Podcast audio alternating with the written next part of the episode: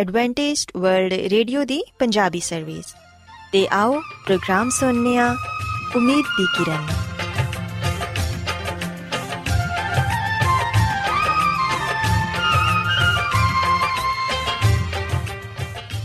ਸਾਥਿਓ, ਮੈਂ ਤੁਹਾਡੀ ਮੇਜ਼ਬਾਨ ਫਰਾ ਸਲੀਮ, ਪ੍ਰੋਗਰਾਮ ਉਮੀਦ ਦੀ ਕਿਰਨ ਦੇ ਨਾਲ ਤੁਹਾਡੀ ਖidmat 'ਚ ਹਾਜ਼ਰ ਹਾਂ ਮੇਰੇ ਵੱਲੋਂ ਪ੍ਰੋਗਰਾਮ ਸੁਣਨ ਵਾਲੇ ਸਾਰੇ ਸਾਥੀਆਂ ਨੂੰ ਮੇਰਾ ਪਿਆਰ ਭਰਾ ਸਲਾਮ, ਕਬੂਲ ਹੋਏ। ਸਾਥੀਓ ਉਮੀਦ ਕਰਨੀਆ ਕਿ ਤੁਸੀਂ ਸਾਰੇ ਖੁਦਾ ਤਾਲਾ ਦੇ ਫਜ਼ਲੋ ਕਰਮ ਨਾਲ ਖੈਰੀਅਤ ਨਾਲ ਹੋ ਤੇ ਸਾਡੀ ਇਹ ਦੁਆ ਹੈ ਕਿ ਤੁਸੀਂ ਸਦਾ ਖੁਸ਼ ਰਹੋ ਸਲਾਮਤ ਰਹੋ ਤੇ ਖੁਦਾ ਤਾਲਾ ਤੁਹਾਨੂੰ ਆਪਣੀਆਂ ਬਹੁਤ ਸਾਰੀਆਂ ਬਰਕਤਾਂ ਨਾਲ ਨਵਾਜ਼ੇ ਸਾਥਿਓ ਇਸ ਤੋਂ ਪਹਿਲਾਂ ਕਿ ਅੱਜ ਦੇ ਪ੍ਰੋਗਰਾਮ ਨੂੰ ਸ਼ੁਰੂ ਕੀਤਾ ਜਾਏ ਮੈਂ ਚਾਹਾਂਗੀ ਕਿ ਸਭ ਤੋਂ ਪਹਿਲੇ ਤੁਸੀਂ ਪ੍ਰੋਗਰਾਮ ਦੀ ਤਫਸੀਲ ਸੁਣ ਲਵੋ ਤੇ ਅੱਜ ਦੇ ਪ੍ਰੋਗਰਾਮ ਦੀ ਤਫਸੀਲ ਕੁਝ ਇਸ ਤਰ੍ਹਾਂ ਹੈ ਕਿ ਪ੍ਰੋਗਰਾਮ ਦਾ ਆਗਾਜ਼ ਇੱਕ ਗੀਤ ਨਾਲ ਹੋਏਗਾ ਤੇ ਗੀਤ ਦੇ ਬਾਅਦ ਸਿਹਤ ਦਾ ਪ੍ਰੋਗਰਾਮ ਤੰਦਰੁਸਤੀ ਹਜ਼ਾਰ ਨਿਮਤ ਤੁਹਾਡੀ ਖidmat 'ਚ ਪੇਸ਼ ਕੀਤਾ ਜਾਏਗਾ ਤੇ ਸਿਹਤ ਦੇ ਹਵਾਲੇ ਤੋਂ ਤੁਹਾਨੂੰ ਮਫੀਦ مشਵਰੇ ਦਿੱਤੇ ਜਾਣਗੇ ਜਿਨ੍ਹਾਂ ਤੇ ਅਮਲ ਕਰਕੇ ਤੁਸੀਂ ਨਾ ਸਿਰਫ ਆਪਣੀ ਬਲਕਿ ਆਪਣੇ ਖਾਨਦਾਨ ਦੀ ਸਿਹਤ ਦਾ ਵੀ ਖਿਆਲ ਰੱਖ ਸਕਦੇ ਹੋ ਤੇ ਸਾਥੀਓ ਪ੍ਰੋਗਰਾਮ ਦੇ ਆਖਿਰ 'ਚ ਖੁਦਾ ਦੇ ਖਾਦਮ ਅਜ਼ਮਤ ਇਮਨੁਅਲ ਖੁਦਾਵੰਦ ਦੇ ਅਲਾਹੀ ਪਾਕਲਾਮ ਚੋਂ ਪੈਗਾਮ ਪੇਸ਼ ਕਰਨਗੇ ਉਮੀਦ ਕਰਨੀਆ ਕਿ ਅੱਜ ਦੇ ਪੈਗਾਮ ਦੇ ਜ਼ਰੀਏ ਯਕੀਨਨ ਤੁਸੀਂ ਖੁਦਾਵੰਦ ਕੋਲੋਂ ਬਰਕਤ ਪਾਓਗੇ ਸੋ ਆਓ ਸਾਥੀਓ ਪ੍ਰੋਗਰਾਮ ਦਾ ਆਗਾਜ਼ ਇਸ ਰੂਹਾਨੀ ਗੀਤ ਨਾਲ ਕਰਨੇ ਹਾਂ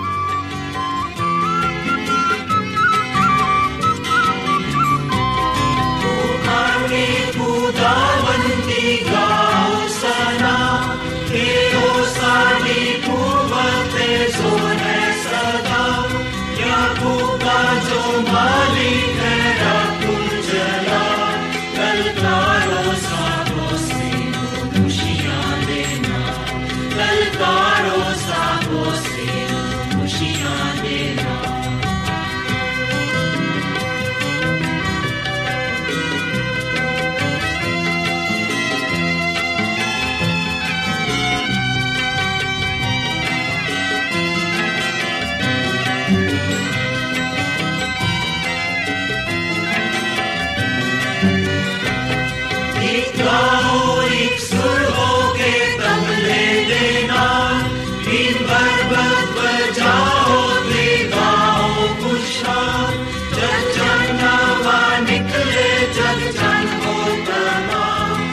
बजाओ करनाई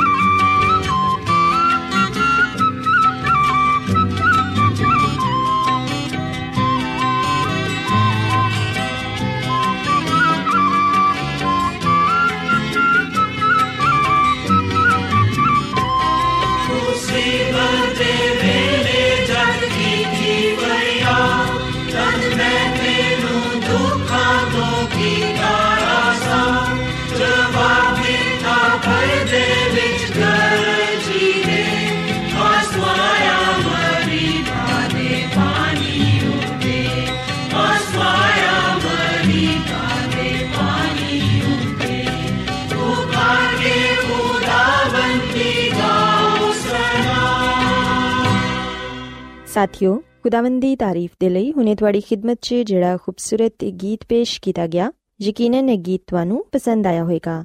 ਹੁਣ ਵੇਲਾ ਹੈ ਕਿ ਸਿਹਤ ਦਾ ਪ੍ਰੋਗਰਾਮ ਤੰਦਰੁਸਤੀ ਹਜ਼ਾਰ ਨਿਮਤ ਤੁਹਾਡੀ ਖਿਦਮਤ 'ਚ ਪੇਸ਼ ਕੀਤਾ ਜਾਏ। ਸਾਥਿਓ, ਅੱਜ ਸਿਹਤ ਦੇ ਪ੍ਰੋਗਰਾਮ 'ਚ ਮੈਂ ਤੁਹਾਨੂੰ ਇਹ ਦੱਸਾਂਗੀ ਕਿ ਵਾਲਿਦੈਨ ਨੂੰ ਬਚਪਨ ਤੋਂ ਹੀ ਆਪਣੇ ਬੱਚਿਆਂ ਨੂੰ ਰਾਤ ਨੂੰ ਜਲਦੀ ਸੌਣ ਦੀ ਤੇ ਸਵੇਰ ਜਲਦੀ ਉੱਠਣ ਦੀ ਆਦਤ ਪਾਣੀ ਚਾਹੀਦੀ ਏ, ਕਿਉਂਕਿ ਇਹ ਉਹਨਾਂ ਦੀ ਸਿਹਤ ਦੇ ਲਈ ਬਹੁਤ ਹੀ ਜ਼ਰੂਰੀ ਏ। ਸਾਥਿਓ ਅਸੀਂ ਵੇਖਿਆ ਕਿ ਬੱਚਿਆਂ ਨੂੰ ਵਕਤ ਤੇ ਸੁਲਾਣਾ ਵਾਲਿਦੈਨ ਦੇ ਲਈ ਇੱਕ ਮਸਲਾ ਬਣਿਆ ਹੋਇਆ ਏ। ਅਕਸਰ ਘਰਾਂ 'ਚ ਵੇਖਿਆ ਗਿਆ ਹੈ ਕਿ ਜਦੋਂ ਬੱਚਾ 8-10 ਸਾਲ ਦਾ ਹੋ ਜਾਂਦਾ ਏ, ਤੇ ਉਹ ਕੋਸ਼ਿਸ਼ ਕਰਦਾ ਏ ਕਿ ਆਪਣੇ ਮਾਪੇ ਦੇ ਸੋ ਜਾਣ ਦੇ ਬਾਅਦ ਵੀ ਜਾਗਦਾ ਰਹੇ ਤੇ ਟੀਵੀ ਵੇਖਦਾ ਰਹੇ ਜਾਂ ਫਿਰ ਕੰਪਿਊਟਰ ਗੇਮਸ ਖੇਡਦਾ ਰਹੇ ਸਾਥੀਓ, ਦਰਅਸਲ ਇਹਦੇ 'ਚ ਵੀ ਬੱਚਿਆਂ ਦਾ ਇੱਕ ਨਫਸੀਆਤੀ ਪਹਿਲੂ ਏ। ਬੱਚੇ ਵਾਲਿਦੈਨ ਦੇ ਸੌਣ ਦੇ ਬਾਅਦ ਜਾਗ ਕੇ ਕੁਝ ਕਰਨ ਨੂੰ ਐਡਵੈਂਚਰ ਸਮਝਦੇ ਨੇ। ਤੇ ਫਖਰ ਮਹਿਸੂਸ ਕਰਦੇ ਨੇ ਕਿ ਉਹਨਾਂ ਨੇ ਆਪਣੀ ਮਰਜ਼ੀ ਨਾਲ ਕੁਝ ਕੀਤਾ ਏ। ਜਲਦੀ ਸੌਣ ਦੀ ਆਦਤ ਇੱਕ ਅੱਛੀ ਆਦਤ ਤੇ ਤਰਬੀਅਤ ਦਾ ਹਿੱਸਾ ਹੁੰਦੀ ਏ। ਇਹ ਆਦਤ ਬੱਚਿਆਂ ਨੂੰ ਬਚਪਨ ਦੇ ਜ਼ਮਾਨੇ 'ਚ ਹੀ ਪਾ ਦਿੱਤੀ ਜਾਏ ਤੇ ਹਮੇਸ਼ਾ ਕਾਇਮ ਰਹਿੰਦੀ ਏ। ਸਾਥੀਓ, ਅਕਸਰ ਸਾਡੇ ਬਜ਼ੁਰਗ ਵੀ ਸਾਨੂੰ ਇਹ ਨਸੀਹਤ ਕਰਦੇ ਸਨ ਕਿ ਜਲਦੀ ਸੋ ਜਾਓ ਤੇ ਸਵੇਰ ਜਲਦੀ ਉਠੋ, ਕਿਉਂਕਿ ਇਹ ਸਿਹਤ ਦੇ ਲਈ ਅੱਛਾ ਹੈ ਇਸ ਲਈ ਸਾਨੂੰ ਵੀ ਆਪਣੇ ਬੱਚਿਆਂ 'ਚ ਇਹ ਆਦਤ ਮੁੰਤਕਿਲ ਕਰਨ ਦੀ ਜ਼ਰੂਰਤ ਹੈ ਬੱਚਿਆਂ ਦੇ ਮਾਰੂਫ ਨਫਸੀਆਤੀ ਡਾਕਟਰ ਕਹਿੰਦੇ ਨੇ ਕਿ ਅਗਰ ਤੁਹਾਡਾ ਬੱਚਾ ਰੋ ਰਿਹਾ ਹੈ ਤੇ ਉਹਨੂੰ ਰੋਣ ਦਿੱਤਾ ਜਾਏ ਤੇ ਕੋਸ਼ਿਸ਼ ਕੀਤੀ ਜਾਏ ਕਿ ਉਹਨੂੰ ਉਹਦੀ ਮਖਸੂਸ ਜਗ੍ਹਾ ਤੇ ਹੀ ਸੁਲਾਇਆ ਜਾਏ, ਕਿਉਂਕਿ ਉਹ ਇਸ ਮਾਹੌਲ ਤੇ ਉਸ ਮਕਾਮ ਤੋਂ ਅੱਛੀ ਤਰ੍ਹਾਂ ਵਾਕਿਫ ਹੁੰਦਾ ਹੈ ਡਾਕਟਰ ਫਰਮਾਉਂਦੇ ਨੇ ਕਿ ਬੱਚੇ ਆਮ ਤੌਰ ਤੇ ਬਹੁਤ ਜ਼ਿਆਦਾ ਮਾਹੌਲ 'ਚ ਟਲ ਜਾਣ ਦੇ ਆਦੀ ਹੁੰਦੇ ਨੇ। ਥੋੜੀ ਦੇਰ ਦੇ ਲਈ ਉਹਨਾਂ ਨੂੰ ਬੇਚੈਨੀ ਤੇ ਹੁੰਦੀ ਏ, ਲੇਕਿਨ ਤੁਸੀਂ ਉਹਨਾਂ ਦੀ ਬੇਚੈਨੀ ਤੋਂ ਪਰੇਸ਼ਾਨ ਨਾ ਹੋਵੋ ਤੇ ਉਹਨਾਂ ਨੂੰ ਸਲਾਨ ਦੀ ਕੋਸ਼ਿਸ਼ ਕਰਦੇ ਰਹੋ। ਤੁਸੀਂ ਵੇਖੋਗੇ ਕਿ ਕੁਝ ਦੇਰ ਦੀ ਕੋਸ਼ਿਸ਼ ਦੇ ਬਾਅਦ ਬੱਚੇ ਨੂੰ ਖੁਦ ਬਖੁਦ ਨੀਂਦ ਆ ਜਾਏਗੀ। ਇਹ ਸਭ ਤੁਹਾਡੇ ਸਮਝਾਨ ਤੇ ਮੁਨਸਰ ਹੈ ਕਿ ਤੁਸੀਂ ਬੱਚੇ ਨੂੰ ਕੀ ਸਿਖਾਇਆ ਹੈ ਅਗਰ ਤਰਬੀਅਤ ਦਿੱਤੀ ਹੈ ਕਿ ਉਹ ਆਪਣੇ ਬਿਸਤਰ ਤੇ ਸੋਏ, ਤੇ ਉਹ ਹਮੇਸ਼ਾ ਬਿਸਤਰ ਤੇ ਹੀ ਸੋਏਗਾ। ਸਾਥੀਓ, ਅਕਸਰ ਮਾਵਾਂ ਰਾਤ ਨੂੰ ਆਪਣੇ ਬੱਚੇ ਨੂੰ ਇਹ ਕਹਿੰਦੀਆਂ ਨੇ ਕਿ ਬੇਟਾ, ਖੁਦਾ ਦੇ ਲਈ ਸੋ ਜਾਓ। ਇੰਨੀ ਰਾਤ ਹੋ ਗਈ ਹੈ ਤੁਸੀਂ ਕੀ ਕਰਦੇ ਫਿਰ ਰਹੇ ਹੋ? ਮਾਵਾਂ ਅਕਸਰ ਆਪਣੇ ਬੱਚਿਆਂ ਨੂੰ ਇਹ ਕਹਿੰਦੀਆਂ ਨੇ ਕਿ ਬੇਟਾ, ਨਾ ਤੇ ਤੂੰ ਦਿਨ ਨੂੰ ਸੋਣਾ ਹੈ ਤੇ ਰਾਤ ਨੂੰ ਵੀ ਨਹੀਂ ਸੌਂਦਾ। ਇਸ ਤਰ੍ਹਾਂ ਤੇਰੀ ਸਿਹਤ ਖਰਾਬ ਹੋ ਜਾਏਗੀ। ਇਸ ਕਿਸਮ ਦੇ ਜੁਮਲੇ ਅਕਸਰ ਸਾਨੂੰ ਸੁਣਨ ਨੂੰ ਮਿਲਦੇ ਨੇ। ਸਾਥੀਓ, ਹੋ ਸਕਦਾ ਹੈ ਕਿ ਤੁਸੀਂ ਖੁਦ ਵੀ ਆਪਣੇ ਬੱਚਿਆਂ ਦੀ ਇਸ ਹਰਕਤ ਤੋਂ ਪਰੇਸ਼ਾਨ ਹੁੰਦੇ ਹੋਵੋ। ਕਿਉਂਕਿ ਤੁਹਾਡੇ ਸੋ ਜਾਣ ਦੇ ਬਾਅਦ ਵੀ ਅਗਰ ਬੱਚੇ ਜਾਗਦੇ ਰਹਿਣ ਤੇ ਇਹਦੇ ਤੋਂ ਵਾਲਿਦੈਨ ਨੂੰ ਪਰੇਸ਼ਾਨੀ ਹੁੰਦੀ ਏ ਤੇ ਉਹਨਾਂ ਦੀ ਆਪਣੀ ਨੀਂਦ ਵੀ ਖਰਾਬ ਹੁੰਦੀ ਏ। ਸੋ ਇਸ ਲਈ ਜ਼ਰੂਰੀ ਹੈ ਕਿ ਵਾਲਿਦੈਨ ਬਚਪਨ ਤੋਂ ਹੀ ਆਪਣੇ ਬੱਚਿਆਂ ਨੂੰ ਇਹ ਦੱਸਣ ਕਿ ਜਲਦੀ ਸੋਣਾ ਤੇ ਸਵੇਰ ਜਲਦੀ ਉੱਠਣਾ ਉਹਨਾਂ ਦੀ ਸਿਹਤ ਦੇ ਲਈ ਤੇ ਉਹਨਾਂ ਦੀ ਜ਼ਿੰਦਗੀ ਦੇ ਲਈ ਬਹੁਤ ਹੀ ਮਫੀਦ ਹੈ ਬਹੁਤ ਸਾਰੇ ਐਸੇ ਘਰ ਵੀ ਹੁੰਦੇ ਨੇ ਜਿਨ੍ਹਾਂ 'ਚ ਬੱਚੇ ਵਾਲਿਦੈਨ ਦੇ ਨਾਲ ਹੀ ਸੋ ਜਾਂਦੇ ਨੇ, ਪਰ ਕੁਝ ਬੱਚੇ ਬਹੁਤ ਹੀ ਬੇਚੈਨ ਫਿਤਰਤ ਦੇ ਹੁੰਦੇ ਨੇ। ਸੌਂਦੇ ਵੇਲੇ ਪੂਰੇ ਬਿਸਤਰ ਤੇ ਚੱਕਰ ਲਗਾਉਂਦੇ ਰਹਿੰਦੇ ਨੇ, ਉਲਟੇ ਸਿੱਧੇ ਹੱਥ ਪਾਉ ਹਿਲਾਉਂਦੇ ਨੇ, ਜਿੰਦੀ ਵਜ੍ਹਾ ਨਾਲ ਵਾਲਿਦੈਨ ਦੀ ਨੀਂਦ ਵੀ ਖਰਾਬ ਹੁੰਦੀ ਏ। ਸਾਥੀਓ, ਐਸੀ ਸੂਰਤ 'ਚ ਵਾਲਿਦੈਨ ਨੂੰ ਚਾਹੀਦਾ ਹੈ ਕਿ ਬੱਚੇ ਨੂੰ ਕੁਝ ਦਿਨਾਂ ਦੇ ਬਾਅਦ ਅਲੱਗ ਬਿਸਤਰ ਤੇ ਮੁੰਤਕਿਲ ਕਰ ਦਿੱਤਾ ਜਾਏ, ਤਾਂ ਕਿ ਨਾ ਉਹ ਖੁਦ ਬੇਰਾਮ ਹੋਏ ਤੇ ਨਾ ਹੀ ਤੁਸੀਂ ਬੇਰਾਮ ਹੋਵੋ। ਬੱਚੇ ਨੂੰ ਆਪਣੇ ਬਿਸਤਰ ਤੋਂ ਅਲੱਗ ਕਰਨ ਦੀ ਉਮਰ ਆਮ ਤੌਰ ਤੇ 2 ਤੋਂ 3 ਸਾਲ ਹੁੰਦੀ ਏ। ਅਗਰ ਤੁਹਾਡਾ ਬੱਚਾ ਆਪਣੇ ਬਿਸਤਰ ਤੇ ਬੇਰਾਮ ਮਹਿਸੂਸ ਕਰੇ ਤੇ ਤੁਹਾਡੇ ਬਿਸਤਰ ਤੇ ਆਣਾ ਚਾਵੇ, ਤੇ ਇਹਦਾ ਮਤਲਬ ਐਵੇਂ ਕਿ ਹਜੇ ਉਹ ਅਲੱਗਾ ਸੌਣ ਦੇ ਲਈ ਤਿਆਰ ਨਹੀਂ। ਇਹਦੇ ਇਲਾਵਾ ਇੱਕ ਗੱਲ ਹੋਰ ਵੀ ਏ ਕਿ ਕਿਸੇ ਬੱਚੇ ਦੇ ਸੌਣ, ਨਾ ਸੌਣ, ਦੇਰ ਤੱਕ ਜਾਗਣ ਵਗੈਰਾ ਦਾ ਮਾਮਲਾ ਹਰ ਘਰ 'ਚ ਮੁxtਲਿਫ ਅੰਦਾਜ਼ ਤੇ ਨੋਇਤ ਦਾ ਹੋ ਸਕਦਾ ਹੈ ਇਸ ਲਈ ਇਸ ਮਾਮਲੇ ਨੂੰ ਆਪਣੇ ਤੌਰ ਤੇ ਹੱਲ ਕਰਨ ਦੀ ਕੋਸ਼ਿਸ਼ ਕਰੋ, ਕਿਉਂਕਿ ਕੋਈ ਇੱਕ ਤਰੀਕਾ ਹਰ ਇੱਕ ਦੇ ਲਈ ਮੁਫੀਦ ਸਾਬਿਤ ਨਹੀਂ ਹੋ ਸਕਦਾ। ਸਾਥੀਓ, ਯਾਦ ਰੱਖੋ ਕਿ ਹਰ ਬੱਚੇ ਦੀ ਨੀਂਦ ਦੇ ਔਕਾਤ ਉਹਦੀ ਜਿਸਮਾਨੀ ਤੇ ਜ਼ਿਹਨੀ ਸਲਾਹੀਅਤ ਤੇ ਇਤਬਾਰ ਨਾਲ ਮੁxtਲਿਫ ਹੋ ਸਕਦੇ ਨੇ। ਬਾਜ਼ ਬੱਚੇ ਸਿਰਫ 5 ਜਾਂ 6 ਘੰਟਿਆਂ ਦੀ ਨੀਂਦ ਲੈਣ ਦੇ ਬਾਵਜੂਦ ਆਪਣੇ ਆਪ ਨੂੰ ਤਾਜ਼ਾ ਦਮ ਮਹਿਸੂਸ ਕਰਦੇ ਨੇ। ਜਦਕਿ ਕੁਝ ਬੱਚੇ ਇਸ ਤਰ੍ਹਾਂ ਦੇ ਹੁੰਦੇ ਨੇ ਜਿਨ੍ਹਾਂ ਨੂੰ 8-10 ਘੰਟੇ ਦੀ ਨੀਂਦ ਚਾਹੀਦੀ ਹੁੰਦੀ ਏ। ਇਹ ਕੋਈ ਐਸੀ ਤਸ਼ਵੀਸ਼ ਦੀ ਗੱਲ ਨਹੀਂ ਤੇ ਵਾਲਿਦੈਨ ਨੂੰ ਇਹਦੇ ਬਾਰੇ ਪਰੇਸ਼ਾਨ ਹੋਣ ਦੀ ਵੀ ਜ਼ਰੂਰਤ ਨਹੀਂ। ਲੇਕਿਨ ਜਦੋਂ ਤੁਹਾਡਾ ਬੱਚਾ ਸੁਸਤੀ, ਉਦਾਸੀ, ਥੱਕਨ, ਬੇਖੁਆਬੀ ਵਗੈਰਾ ਦਾ ਇਜ਼ਹਾਰ ਕਰੇ ਜਾਂ ਉਹਦਾ ਵਜ਼ਨ ਉਹਦੀ ਉਮਰ ਨਾਲੋਂ ਘੱਟ ਹੋਏ, ਤੇ ਫਿਰ ਐਸੀ ਸੂਰਤ ਤੇ ਆਪਣੇ ਬੱਚੇ ਤੇ ਫੌਰਨ ਤਵੱਜਾ ਦਿਵੋ। ਲੇਕਿਨ ਅਗਰ ਤੁਹਾਡਾ ਬੱਚਾ ਮਾਮੂਲ ਦੇ ਮੁਤਾਬਿਕ ਹੈ ਚਾਕੋ ਚੌਬਨ ਦੇ ਤਾਜ਼ਾ ਦਮ ਹੈ ਤੇ ਫਿਰ ਪਰੇਸ਼ਾਨੀ ਦੀ ਕੋਈ ਗੱਲ ਨਹੀਂ। ਸਾਥੀਓ, ਅਸੀਂ ਵੇਖਨੀਆ ਕਿ ਬਹੁਤ ਸਾਰੇ ਬੱਚਿਆਂ ਨੂੰ ਰਾਤ ਨੂੰ ਬੁਰੇ ਖਾਬ ਆਉਂਦੇ ਨੇ। ਭਿਆਨਕ ਤੇ ਖੌਫਜ਼ਦਾ ਕਰ ਦੇਣ ਵਾਲੇ ਖਾਬ ਅਕਸਰ ਬੱਚੇ ਦੀ ਨੀਂਦ ਨੂੰ ਖਰਾਬ ਕਰ ਦਿੰਦੇ ਨੇ। ਬਾਜ਼ ਬੱਚੇ ਤੇ ਇੰਨੇ ਖੌਫਜ਼ਦਾ ਹੋ ਜਾਂਦੇ ਨੇ ਕਿ ਉਹ ਨੀਂਦ 'ਚ ਚੀਖ ਪੈਂਦੇ ਨੇ। ਮਾਹਿਰ ਨਫਸੀਆਤ ਦਾ ਕਹਿਣਾ ਹੈ ਕਿ ਬੱਚਿਆਂ ਨੂੰ ਮੁxtਲਿਫ ਕਿਸਮ ਦੇ ਖਾਬ ਆ ਸਕਦੇ ਨੇ। ਲੇਕਿਨ ਜਦੋਂ ਇਹ ਖੁਆਬ ਉਹਨਾਂ ਨੂੰ ਡਿਸਟਰਬ ਕਰਨ ਲੱਗਣ ਤੇ ਫਿਰ ਇਹ ਖੁਆਬ ਭਿਆਨਕ ਬਣ ਜਾਂਦੇ ਨੇ ਤੇ ਲਾਸ਼ੌਰ ਉਹਨਾਂ ਦਾ ਗਹਿਰਾ ਅਸਰ ਕਬੂਲ ਕਰ ਲੈਂਦਾ ਹੈ। ਸਾਥੀਓ, ਇਹਦੀ ਵਜ੍ਹਾ ਇਹ ਵੀ ਹੋ ਸਕਦੀ ਹੈ ਕਿ ਬੱਚੇ ਜਦੋਂ ਰਾਤ ਨੂੰ ਦੇਰ ਤੱਕ ਟੀਵੀ ਵੇਖਦੇ ਨੇ ਤੇ ਫਿਰ ਟੀਵੀ ਵੇਖਦਿਆਂ ਨਾਲ ਹੀ ਸੋ ਜਾਂਦੇ ਨੇ ਤੇ ਜਿਹੜੇ ਪ੍ਰੋਗਰਾਮ ਉਹਨਾਂ ਨੇ ਟੀਵੀ 'ਚ ਵੇਖੇ ਹੁੰਦੇ ਨੇ, ਉਹਦੇ ਬਾਰੇ ਉਹ ਖਾਬ ਵੇਖਦੇ ਨੇ। ਤੇ ਅਗਰ ਉਹਨਾਂ ਨੇ ਕੋਈ ਐਸੇ ਪ੍ਰੋਗਰਾਮ ਵੇਖੇ ਹੋਣ ਜਿਨ੍ਹਾਂ ਦੀ ਵਜ੍ਹਾ ਤੋਂ ਉਹ ਖੌਫਜ਼ਦਾ ਹੋਣ, ਤੇ ਫਿਰ ਯਕੀਨਨ ਉਹ ਨੀਂਦ 'ਚ ਵੀ ਘਬਰਾ ਜਾਂਦੇ ਨੇ ਤੇ ਚੀਖ ਕੇ ਉੱਠ ਜਾਂਦੇ ਨੇ। ਸੋ ਇਸ ਲਈ ਵਾਲਿਦੈਨ ਨੂੰ ਚਾਹੀਦਾ ਹੈ ਕਿ ਜਦੋਂ ਬੱਚਾ ਟੀਵੀ ਵੇਖਣ ਤੋਂ ਫਾਰਿਗ ਹੋ ਜਾਏ ਤੇ ਥੋੜੀ ਦੇਰ ਦੇ ਲਈ ਬੱਚੇ ਦੇ ਨਾਲ ਇੱਧਰ-ਉੱਧਰ ਦੀਆਂ ਗੱਲਾਂ ਕਰੋ, ਤਾਂ ਕਿ ਟੀਵੀ ਦਾ ਅਸਰ ਉਹਦੇ ਜ਼ਿਹਨ ਤੋਂ ਦੂਰ ਹੋ ਜਾਏ। ਤੇ ਸਾਥੀਓ, ਅਗਰ ਖੁਆਬ ਦੇ ਦੌਰਾਨ ਤੁਹਾਡਾ ਬੱਚਾ ਡਰ ਕੇ ਉੱਠ ਜਾਂਦਾ ਹੈ ਤੇ ਉਹਨੂੰ ਨਰਮੀ ਦੇ ਨਾਲ ਥਪਕ ਥਪਕ ਕੇ ਪਿਆਰ ਨਾਲ ਸੁਲਾਉਣ ਦੀ ਕੋਸ਼ਿਸ਼ ਕਰੋ ਤੇ ਉਹਨੂੰ ਹੌਸਲਾ ਦਿਲਾਓ ਕਿ ਐਸਾ ਕੁਝ ਨਹੀਂ। ਸਾਥੀਓ, ਅਸੀਂ ਵੇਖਨੀਆ ਕਿ ਕਈ ਬੱਚਿਆਂ 'ਚ ਇਹ ਵੀ ਇੱਕ ਪਰੇਸ਼ਾਨ ਕਰਨ ਵਾਲਾ ਅੰਸਰ ਹੈ ਕਿ ਬੇਖੁਆਬੀ ਇੱਕ ਐਸੀ ਸੂਰਤ-ਹਾਲ ਹੈ ਜਿੰਦੇ 'ਚ ਬੱਚਾ ਗਹਿਰੀ ਨੀਂਦ ਨਹੀਂ ਸੋ ਪਾਉਂਦਾ, ਯਾਨੀ ਉਹ ਸੌਣ ਦੇ ਬਾਵਜੂਦ ਨਹੀਂ ਸੌਂਦਾ। ਐਮਰਜ਼ ਵੱਡਿਆਂ 'ਚ ਜ਼ਿਆਦਾ ਪਾਇਆ ਜਾਂਦਾ ਹੈ ਸੌਣ ਦੀ ਮੁੱਦਤ ਤੇ ਸ਼ਿੱਦਤ ਦੋਨੋਂ ਹੀ ਇਹਦੇ ਤੋਂ متاثر ਹੁੰਦੀਆਂ ਨੇ ਇਹਦਾ ਮਤਲਬ ਇਹ ਵੇ ਕਿ ਅਗਰ ਬੱਚਾ 6 ਘੰਟੇ ਸੁੱਤਾ ਹੈ ਤੇ ਹਕੀਕਤਨ ਉਹ ਸਿਰਫ 4 ਘੰਟੇ ਹੀ ਸੁੱਤਾ ਹੈ ਇਸ ਤਰ੍ਹਾਂ ਸੌਣ ਦੀ ਮੁੱਦਤ متاثر ਹੁੰਦੀ ਹੈ ਸੋ ਸਾਥੀਓ ਅਗਰ ਤੁਹਾਡਾ ਬੱਚਾ ਵੀ ਬੇਖੁਆਬੀ ਦਾ ਸ਼ਿਕਾਰ ਹੈ ਜਾਂ ਉਹ ਨੀਂਦ 'ਚ ਬਾਰ-ਬਾਰ ਉੱਠ ਜਾਂਦਾ ਹੈ ਥੋੜੀ ਦੇਰ ਦੇ ਲਈ ਸੌਂਦਾ ਹੈ ਤੇ ਫਿਰ ਉੱਠ ਜਾਂਦਾ ਹੈ ਤੇ ਇਹਦੇ ਲਈ ਤੁਹਾਨੂੰ ਆਪਣੇ ਬੱਚੇ ਨੂੰ ਡਾਕਟਰ ਨੂੰ ਦਿਖਾਉਣ ਦੀ ਜ਼ਰੂਰਤ ਹੈ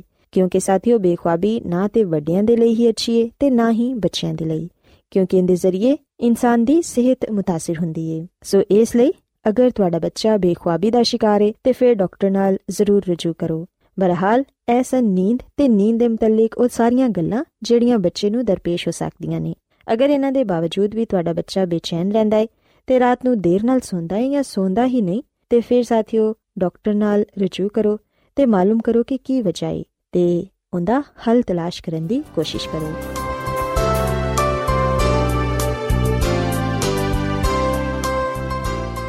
ਰੋਜ਼ਾਨਾ ਐਡਵੈਂਟਿਸਟ ਵਰਲਡ ਰੇਡੀਓ 24 ਘੰਟੇ ਦਾ ਪ੍ਰੋਗਰਾਮ ਜਨੂਬੀ ਏਸ਼ੀਆ ਦੇ ਲਈ ਪੰਜਾਬੀ ਉਰਦੂ ਅੰਗਰੇਜ਼ੀ ਸਿੰਧੀ ਤੇ ਦੂਜੀਆਂ ਬਹੁਤ ਸਾਰੀਆਂ ਜ਼ੁਬਾਨਾਂ ਵਿੱਚ ਨਸ਼ਰ ਕਰਦਾ ਹੈ ਸਿਹਤ ਮਤਵਾਜ਼ਨ ਖੁਰਾਕ تعلیم ਖਾਨਦਾਨੀ ਜ਼ਿੰਦਗੀ ਤੇ ਬਾਈਬਲ ਮੁਕੱਦਸ ਨੂੰ ਸਮਝਣ ਦੇ ਲਈ ਐਡਵੈਂਟਿਸਟ ਵਰਲਡ ਰੇਡੀਓ ਜ਼ਰੂਰ ਸੁਨੋ ਸਾਡੀ ਪੰਜਾਬੀ ਸਰਵਿਸ ਦਾ ਪਤਾ ਲਿਖ ਲਵੋ ਇਨਚਾਰਜ ਪ੍ਰੋਗਰਾਮ ਉਮੀਦ ਦੀ ਕਿਰਨ post box number 32 Lahore Pakistan Adventist world radio ਵੱਲੋਂ ਪ੍ਰੋਗਰਾਮ ਉਮੀਦ ਦੀ ਕਿਰਨ ਨਿਸ਼ਰ ਕੀਤਾ ਜਾ ਰਿਹਾ ਹੈ ਹੁਣ ਵੇਲਾ ਹੈ ਕਿ ਅਸੀਂ ਖੁਦਾ ਦੇ ਪਾਕ ਕਲਾਮ ਚੋਂ ਪੈਗਾਮ ਸੁਣੀਏ ਤੇ ਅੱਜ ਤੁਹਾਡੇ ਲਈ ਪੈਗਾਮ ਖੁਦਾ ਦੇ ਖਾਦਮ ਅਜ਼ਮਤ ਇਮਨੁਅਲ ਪੇਸ਼ ਕਰਨਗੇ ਤੇ ਆਓ ਆਪਣੇ ਦਿਲਾਂ ਨੂੰ ਤਿਆਰ ਕਰੀਏ ਤੇ ਖੁਦਾ ਦੇ ਕਲਾਮ ਨੂੰ ਸੁਣੀਏ ਯਿਸੂ ਮਸੀਹ ਦੇ ਨਾਮ ਵਿੱਚ ਸਾਰੇ ਸਾਥੀਆਂ ਨੂੰ ਸਲਾਮ।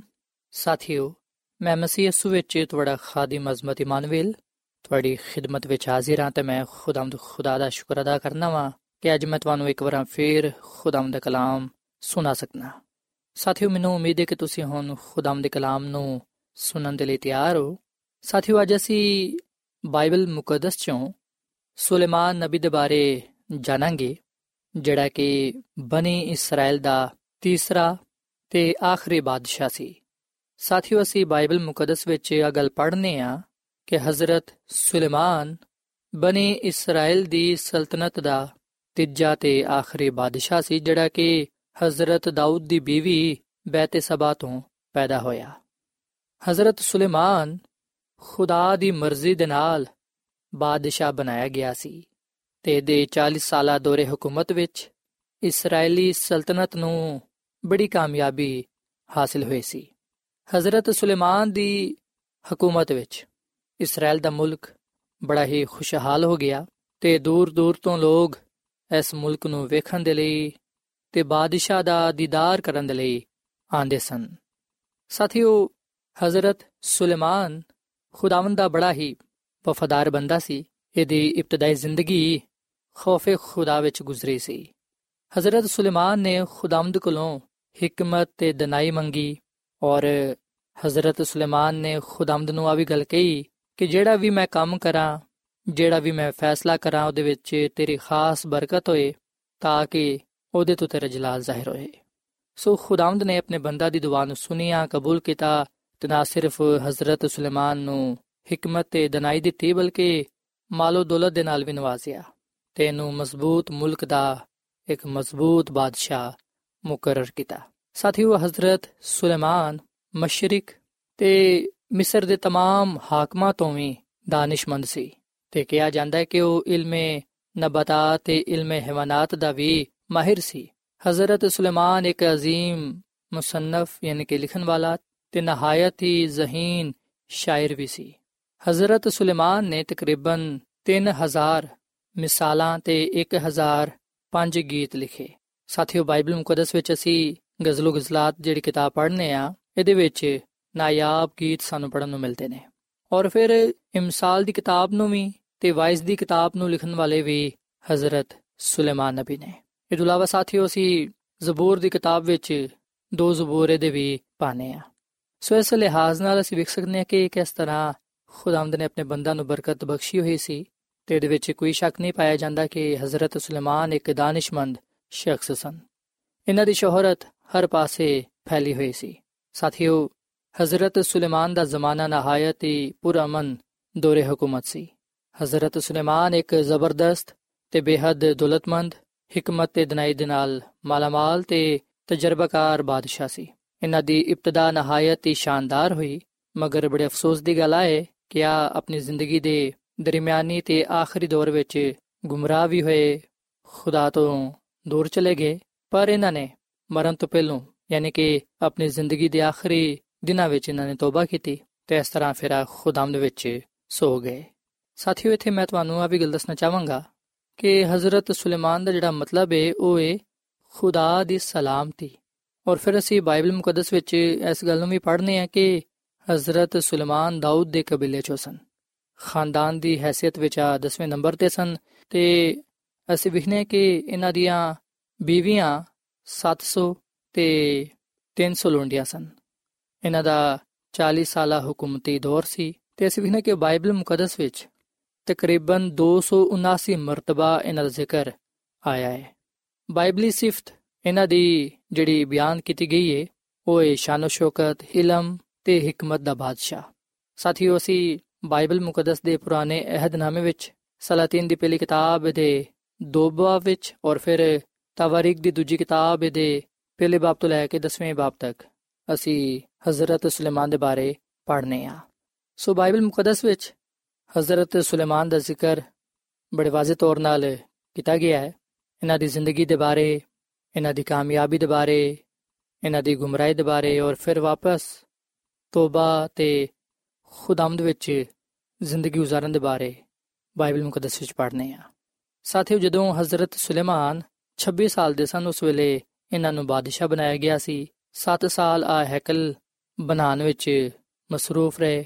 13 ਸਾਲ ਆਪਣੇ ਮਹਿਲ ਬਣਾਉਣ ਵਿੱਚ ਮਸਰੂਫ ਰਹੇ। 40 ਬਰਸ ਤੱਕ ਇਹਨਾਂ ਨੇ ਇਸਰਾਇਲ ਤੇ ਹਕੂਮਤ ਕੀਤੀ ਔਰ ਫਿਰ ਜਦੋਂ ਆ ਤਕਰੀਬਨ 66 ਬਰਸ ਦੇ ਸਨ, ਉਸ ਵੇਲੇ ਇਹਨਾਂ ਨੇ ਵਫਾਤ ਪਾਈ। ਸਾਥੀਓ, ਹਜ਼ਰਤ ਸੁਲੇਮਾਨ ਜਿਹੜੇ ਕਿ ਹਜ਼ਰਤ ਦਾਊਦ ਦੇ ਬੇਟੇ ਸਨ, ਅਸੀਂ ਵਿਖਨੇ ਕਿ ਇਹਨਾਂ ਦਾ ਜ਼ਿਕਰ ਖੁਦਾਮਦ ਯਿਸੂ ਮਸੀਹ ਨੇ ਵੀ ਆਪਣੀ ਜ਼ੁਬਾਨ ਮੁਬਾਰਕ ਤੋਂ ਕੀਤਾ ਯਿਸੂ ਮਸੀਹ ਨੇ ਸੁਲੇਮਾਨ ਦੀ ਹਕਮਤ ਤੇ ਉਹਦੀ ਸ਼ੋਹਰਤ ਦੇ ਬਾਰੇ ਲੋਕਾਂ ਨੂੰ ਦੱਸਿਆ ਸਾਥੀਓ ਬਾਈਬਲ ਮੁਕੱਦਸ ਐਸੇ ਸਦਾਕਤ ਨੂੰ ਬਿਆਨ ਕਰਦੀ ਏ ਕਿ ਹਜ਼ਰਤ ਸੁਲੇਮਾਨ ਸਭ ਤੋਂ ਜ਼ਿਆਦਾ ਹਕਮਤ ਵਾਲਾ عظیم ਹੈਕਲ ਬਣਾਉਣ ਵਾਲਾ ਅਮਨੋ ਅਮਾਨ ਦੇ ਦੌਰ ਦਾ ਬਾਨੀ 700 ਬੀਵੀਆਂ ਤੇ 300 ਲੋਂਡੀਆਂ ਰੱਖਣ ਵਾਲਾ ਇਸਰਾਇਲ ਦੀ ਸਭ ਤੋਂ ਵੱਡੀ ਤੇ عظیم ਸਲਤਨਤ ਦਾ ਹਾਕਿਮ عظیم ਮੁਸੰਨਫ ਜਿਨੇ 13000 ਇਮਸਾਲ ਤੇ 1500 ਗੀਤ ਲਿਖੇ, ਸ਼ਾਨ ਸ਼ੌਕਤ ਤੇ ਜਾਹੂ ਜਲਾਲ ਵਾਲਾ ਬਾਦਸ਼ਾਹ, ਸੋ ਆ ਸਾਰੇ ਗੱਲਾਂ ਸਾਨੂੰ ਬਾਈਬਲ ਮੁਕੱਦਸ ਵਿੱਚ ਪੜਨ ਨੂੰ ਮਿਲਦੀਆਂ ਨੇ ਤੇ ਆ ਸਭ ਕੁਝ ਹਜ਼ਰਤ ਸੁਲੇਮਾਨ ਦੇ ਬਾਰੇ ਲਿਖਿਆ ਗਿਆ ਹੈ। ਸਾਥੀਓ, ਬਾਈਬਲ ਮੁਕੱਦਸ ਹਜ਼ਰਤ ਸੁਲੇਮਾਨ ਦੇ ਕਰਦਾਰ ਨੂੰ ਬਿਆਨ ਕਰਦੀ ਏ। ਬਾਈਬਲ ਮੁਕੱਦਸ ਆ ਗੱਲ ਬਿਆਨ ਕਰਦੀ ਏ ਕਿ ਹਜ਼ਰਤ ਸੁਲੇਮਾਨ ਹਕਮਤ ਵਾਲਾ ਸੀ। ਖੁਦਾਮਦ ਖੁਦਾ ਨੇ ਸੁਲੇਮਾਨ ਦੀ ਮਰਜ਼ੀ ਦੇ ਮੁਆਫਿਕ ਉਹਨੂੰ ਸਮਝਣ ਵਾਲਾ ਦਿਲ ਬਖਸ਼ਿਆ। ਇਸ ਤੋਂ ਇਲਾਵਾ ਦੌਲਤ ਤੇ ਇੱਜ਼ਤ ਵੀ ਬਖਸ਼ੀ, ਜਿਹੜੀ ਕਿ ਇਸਰਾਇਲ ਵਿੱਚ ਉਹਦੇ ਵਾਂਗੂ ਦੀ ਕਿਸੇ ਹੋਰ ਕੋਲ ਨਹੀਂ ਸੀ। ਔਰ ਫਿਰ ਇਹਦੇ ਦੌਰੇ ਹਕੂਮਤ ਵਿੱਚ ਇੱਕ ਐਸਾ ਮਾਮਲਾ, ਇੱਕ ਐਸਾ ਕੇਸ ਇਹਦੇ ਸਾਹਮਣੇ ਆਇਆ ਜਿਹਨੂੰ ਨਹਾਇਤ ਹਕਮਤ ਤੇ ਦਨਾਈ ਦੇ ਨਾਲ ਹੱਲ ਕੀਤਾ ਗਿਆ। ਸਾਥੀਓ, ਇੱਕ ਦਫਾ ਦੋ ਮਾਵਾਂ ਇੱਕ ਬੱਚੇ ਨੂੰ ਲੈ ਕੇ ਆਇਆ ਤੇ ਦੋਵੇਂ ਮਾਵਾਂ ਇਸ ਗੱਲ ਦੀ ਦਾਅਵੇਦਾਰ ਸਨ ਅਦਾਵਾ ਕਰਦੇ ਸਨ ਕਿ ਆ ਜਿਹੜਾ ਬੱਚਾ ਹੈ ਉਹਦਾ ਹੈ। ਸੋ ਬਾਦਸ਼ਾਹ ਦੇ ਲਈ ਆ ਬੜਾ ਹੀ ਮੁਸ਼ਕਲ ਸੀ ਕਿ ਉਹ ਇਸ ਗੱਲ ਦਾ ਫੈਸਲਾ ਕਰੇ ਕਿ ਇੱਕ ਬੱਚਾ ਇਹਨਾਂ ਦੋਵਾਂ ਮਾਵਾਂ ਚੋਂ ਕਿਹਦਾ ਹੈ। ਸੋ ਸੁਲੇਮਾਨ ਨਬੀ ਨੇ ਖੁਦਾ ਦੀ ਦਿੱਤੀ ਹੋਈ ਹਕਮਤ ਤੇ ਦਨਾਈ ਦੇ ਨਾਲ ਸਹੀ ਫੈਸਲਾ ਕੀਤਾ ਤੇ ਜਿਹਦਾ ਅਸਲ ਵਿੱਚ ਉਹ ਬੱਚਾ ਸੀ, ਉਹਨੂੰ ਹੀ ਵਾਪਸ ਉਹ ਬੱਚਾ ਲੁਟਾਇਆ। ਸਾਥੀਓ, ਹਜ਼ਰਤ ਸੁਲੇਮਾਨ ਨੂੰ ਕਿਸ ਤਰ੍ਹਾਂ ਪਤਾ ਚੱਲਿਆ ਕਿ ਉਹ ਜਿਹੜਾ ਬੱਚਾ ਹੈ, ਉਹਦੀ ਅਸਲੀ ਮਾਂ ਕਿਹੜੀ ਹੈ? ਬਾਦਸ਼ਾਹ ਨੇ ਜਦੋਂ ਆ ਹੁਕਮ ਦਿੱਤਾ ਕਿ ਇਸ ਬੱਚੇ ਨੂੰ ਦੋ ਟੁਕੜੇ ਕਰ ਦਿਓ, ਇੱਕ ਅਸਮਾਨ ਦੇ ਦੋ ਤੇ ਦੂਜਾ ਉਸਮਾਨ ਨੂੰ। ਉਸ ਵੇਲੇ ਉਹ ਔਰਤ, ਜਿਹਦਾ ਬੱਚਾ ਉਹ ਨਹੀਂ ਸੀ, ਉਹ ਕਹਿਣ ਲੱਗੀ ਕਿ ਠੀਕ ਹੈ ਬਾਦਸ਼ਾਹ, ਤੂੰ ਸਹੀ ਫੈਸਲਾ ਕੀਤਾ ਹੈ। ਇਸ ਬੱਚੇ ਦੇ ਦੋ ਟੁਕੜੇ ਕਰ ਦਿਓ ਪਰ ਉਹ ਹਕੀਕੀ ਤੇ ਅਸਲੀ ਮਾਂ, ਜਿਹਦਾ ਉਹ ਬੱਚਾ ਸੀ, ਉਹਨੇ ਕਿਹਾ ਕਿ ਨਹੀਂ ਬਾਦਸ਼ਾਹ, ਬੱਚੇ ਦੇ ਟੁਕੜੇ ਨਾ ਕਰੋ, ਬਲਕਿ ਤੁਸੀਂ ਇਸ ਔਰਤ ਨੂੰ ਹੀ ਆ ਬੱਚਾ ਦੇ ਦਿਓ। ਕਿਉਂਕਿ ਮੈਂ ਜਾਣ ਗਈ ਹਾਂ ਕਿ ਆ ਬੱਚਾ ਦਈਏ ਸਾਥੀਓ, ਮਾਂ ਕਦੀ ਵੀ ਆ ਨਹੀਂ ਚਾਹੇਗੀ ਕਿ ਉਹਦਾ ਬੱਚਾ ਉਹਦੀ ਅੱਖਾਂ ਦੇ ਸਾਹਮਣੇ ਉਹਦੇ ਕੋਲੋਂ ਦੂਰ ਚਲਾ ਜਾਏ। ਮਾਂ ਕਦੀ ਵੀ ਬੱਚੇ ਦਾ ਬੁਰਾ ਨਹੀਂ ਚਾਹੇਗੀ, ਬਲਕਿ ਉਹ ਤੇ ਹਮੇਸ਼ਾ ਉਹਦਾ ਭਲਾ ਚਾਹੇਗੀ। ਮਾਂ ਹਮੇਸ਼ਾ ਜ਼ਿੰਦਗੀ ਦੀ ਖੈਰ ਮੰਗਦੀ ਏ। ਸੋ ਇਸ ਤਰ੍ਹਾਂ ਬਾਦਸ਼ਾਹ ਨੂੰ ਪਤਾ ਚੱਲ ਗਿਆ ਕਿ ਆ ਮਾਂ ਜਿਹੜੇ ਕਹਿੰਦੀ ਹੈ ਕਿ ਇਸ ਬੱਚੇ ਨੂੰ ਜ਼ਿੰਦਾ ਰਹਿਣ ਦਿਓ ਆ ਬੱਚਾ ਦਈਏ। ਸੋ ਉਸ ਬੱਚੇ ਨੂੰ ਵਾਪਸ ਉਹਦੇ ਹਵਾਲੇ ਕਰ ਦਿੱਤਾ ਗਿਆ। ਸੋ ਇਸ ਇਨਸਾਫ ਨਾਲ, ਇਸ ਫੈਸਲੇ ਨਾਲ ਬਾਦਸ਼ਾਹ ਦਾ ਚਰਚਾ ਹੋਰ ਜ਼ਿਆਦਾ ਵਧਿਆ ਤੇ ਉਹ ਹੋਰ ਜ਼ਿਆਦਾ ਮਸ਼ਹੂਰ ਹੋਇਆ। ਪਰ ਸਾਥੀਓ, ਅਸੀਂ ਵੀ ਕਿ ਹਜ਼ਰਤ ਸੁਲੇਮਾਨ ਬਾਦਸ਼ਾਹ ਉਸ ਵੇਲੇ ਗੁੰਮਰਾਹ ਹੋ ਗਿਆ, ਉਸ ਵੇਲੇ ਖੁਦਾ ਕੋਲੋਂ ਦੂਰ ਚਲਾ ਗਿਆ, ਜਦੋਂ ਉਹਨੇ ਅਜਨਬੀ ਔਰਤਾਂ ਦੇ ਨਾਲ ਮੇਲ ਰੱਖਿਆ।